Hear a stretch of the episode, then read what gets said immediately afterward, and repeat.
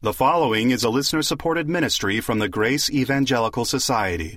How is God reaching the world presently and corporately through the Gentiles? And how will it be that at a future time God will again graft in the Jewish people so that he may bless the world through them? How does the tribulation period fit into all of this?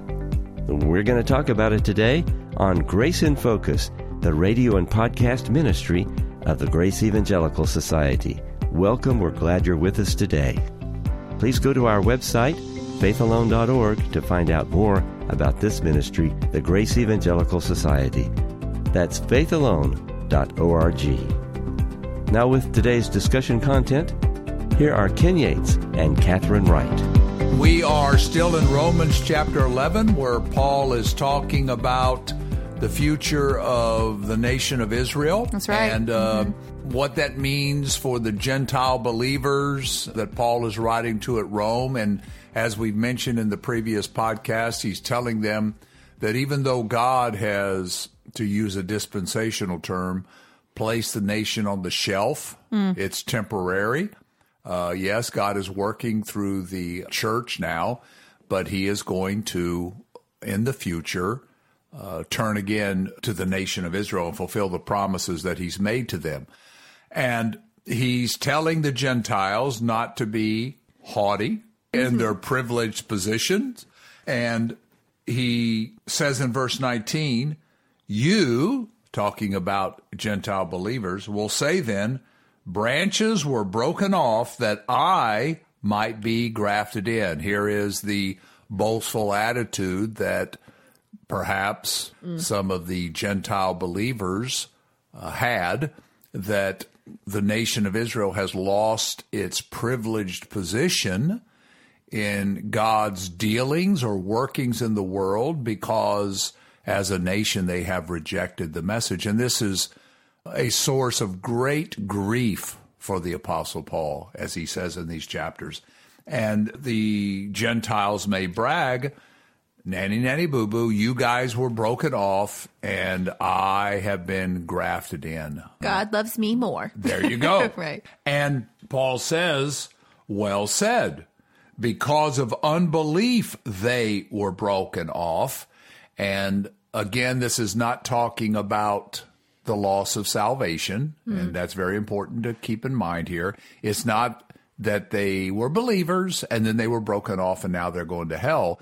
No, this broken off is the privileged position that the nation of Israel had. Mm-hmm. And the reason why that is the case, the nation of Israel is not the means by which God is operating in the world through the gospel and through the message of, of Christ, mm-hmm. is because the nation has rejected that as a whole.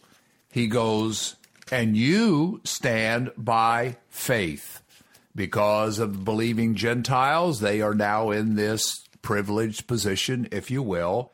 And he says, Do not be haughty, but fear. Now, in this next verse, in verse 21, I know that there are many people who would say, well, this is teaching loss of salvation. Mm. Notice verse 21.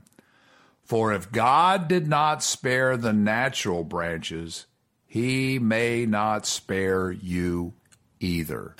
he, he's talking to believers here, believing Gentiles who have faith.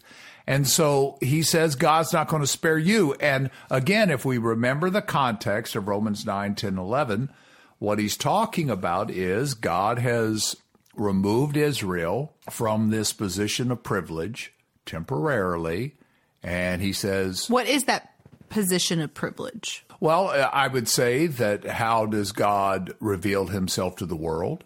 He reveals himself to the world now through the church, which is made up of believers. And he's not going to do that through the nation of Israel because the nation as a whole is in unbelief. So the position of privilege is in the ministry of God to the world? Yeah, that's a really good question. How, what would they, you know, he talks about the fatness of the root, mm-hmm. all these blessings. Obviously, the spiritual blessings that are available to the church. Right, because I'm thinking too about we've argued through this conversation that the salvation here in chapter 11 is not salvation from hell because Gentiles in the Old Testament could be saved from hell. However, they were not in that privileged position that they didn't have the ministry of the priesthood, for example, the oh. temple and the sacrifices and drawing others to God and, you know, drawing the world to God. They didn't have that distinction in that they were chosen for those purposes or that role. So now in the church, Gentiles have been brought into the ministry that we get to actually be part of that proclamation to the world. I'm just, and also the body of Christ. Right. And the gifts. and the Right. spiritual, all the mm-hmm. blessings that are ours in the church. And it's flow. a privilege, which I think goes back to this idea of Paul's warning here is not to be boastful. This is something that you shouldn't be boasting in because this is an honored position that you now have in the body of Christ. Right. And so he goes on to say there, he may not spare you either. So we can lose that privilege. Exactly. Those privileges we can lose as well. And however you may see some of the details in some of these verses, I hope it's crystal clear that as Kathryn and I have been pointing out, this is not talking about eternal salvation, that you've been chosen to hmm. go to heaven, because he says he may not spare you either. In fact, he's about to say there's going to come a time when the Gentiles are going to be removed from this. Mm-hmm. Obviously, he doesn't mean that you can be removed from eternal salvation. Right now, as he says in verse 22, you are experiencing the goodness of God, the mm-hmm. blessings of God. But then notice what he says if you continue in mm-hmm. his goodness. Now, I'm, I'm sure a lordship person would love this and say, well, if you don't continue, then you really weren't saved or something. Kind of like hard to be removed though if you were not part of it to begin with. Yeah, and I hope everyone sees that. Yeah. Mm-hmm. They have been grafted in. These are believers. And he says, you stand by faith. And then to these same people, he says, if you continue in his goodness, lest, he goes into verse 22, you too will be cut off. It reminds me, so it would be an application in Revelation 2 when the Lord is speaking to the church at Ephesus. They have fallen from their love, you know, from their first love. And so he exhorts them to remember and to repent. Otherwise, their lampstand will be removed. It's the same word, removed. The churches are described as lampstands. There's to be a light. But if they don't repent as the church, they can lose that privilege of being a light in their community, being used by God in this way. I mean, And that, I like that because that's also corporate. it's corporate and it's also this idea of removing, right? The Lord can take that privilege away from you. Right. If you don't continue. He's saying to the church at Ephesus, you need to continue, you need to go back to love and repent from this sin that you're in. Otherwise, you're going to be removed. So, kind of a at least a corporate concept that we see in that. And again, that's not salvation, it's not loss of salvation, but it's the loss of the privilege of being a light to the world. Right. And what Paul says here in these verses is the time is going to come, that very thing is going to happen. Sure. Because notice what he says. And they, talking about the Jewish nation, also, if they do not continue in unbelief, will be grafted in. And once again, this is not talking about salvation. It's not mm. like, okay, they were saved. Then because of their unbelief, they were grafted out. And now in the future, they're going to be grafted in. They weren't, they were saved. Then they weren't. Then they will be. you know, that's not what it's Yeah. this. God is going to once again turn to the nation of Israel, and he's going to do this during the tribulation period. And he goes, For God is able to draft them in if they do not continue in unbelief. And where Paul is heading with this is the day is going to come, and as he's concluding this chapter, Romans 11, and his discussion on the nation of Israel, he's going to say that's exactly what's going to happen. Mm-hmm. That the nation of Israel is going to become a believing nation, and God is going to graft them into these blessings, Yeah. into this the fatness of the olive tree. But what we're seeing here is, as I mentioned a minute ago, there's going to come a time when the Gentiles are grafted out. And the question is, when is that going to happen? Let me let me just read, um, or what does Paul have in mind here in verse twenty four? For if you were cut out of the olive tree, which is wild by nature, and were grafted contrary to nature into a cultivated olive tree, how much more will these, who are natural branches, be grafted into their own olive tree? In other words, if God took the Gentiles to whom all these promises through Abraham were not originally given, and he grafted you into, to use our term, the privileged position, mm-hmm. How much easier will it be for the nation of Israel to be grafted in, who belonged originally to this cultivated olive tree that mm-hmm. we talked about in the last episode.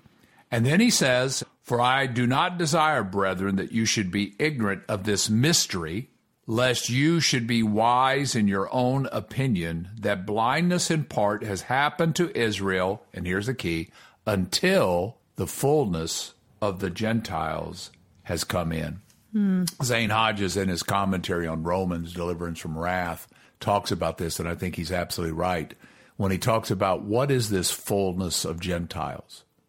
That what Paul is referring to is there's a harvest of Gentiles that's going to be added, but there's going to come a time when that harvest is full. And what he says is when that's going to happen is when the Gentile world is no longer open to the message of grace. And when that happens, the Gentiles are going to be grafted out and God's going to turn his attention to the nation of Israel. And that's going to happen with the rapture of the church when that fullness of time has come, when that full harvest is in. He's going to take the church home, and the nation of Israel during the tribulation period is going to become a believing nation. And by the time you get to the end of the tribulation, every single surviving Jew is going to be a believer.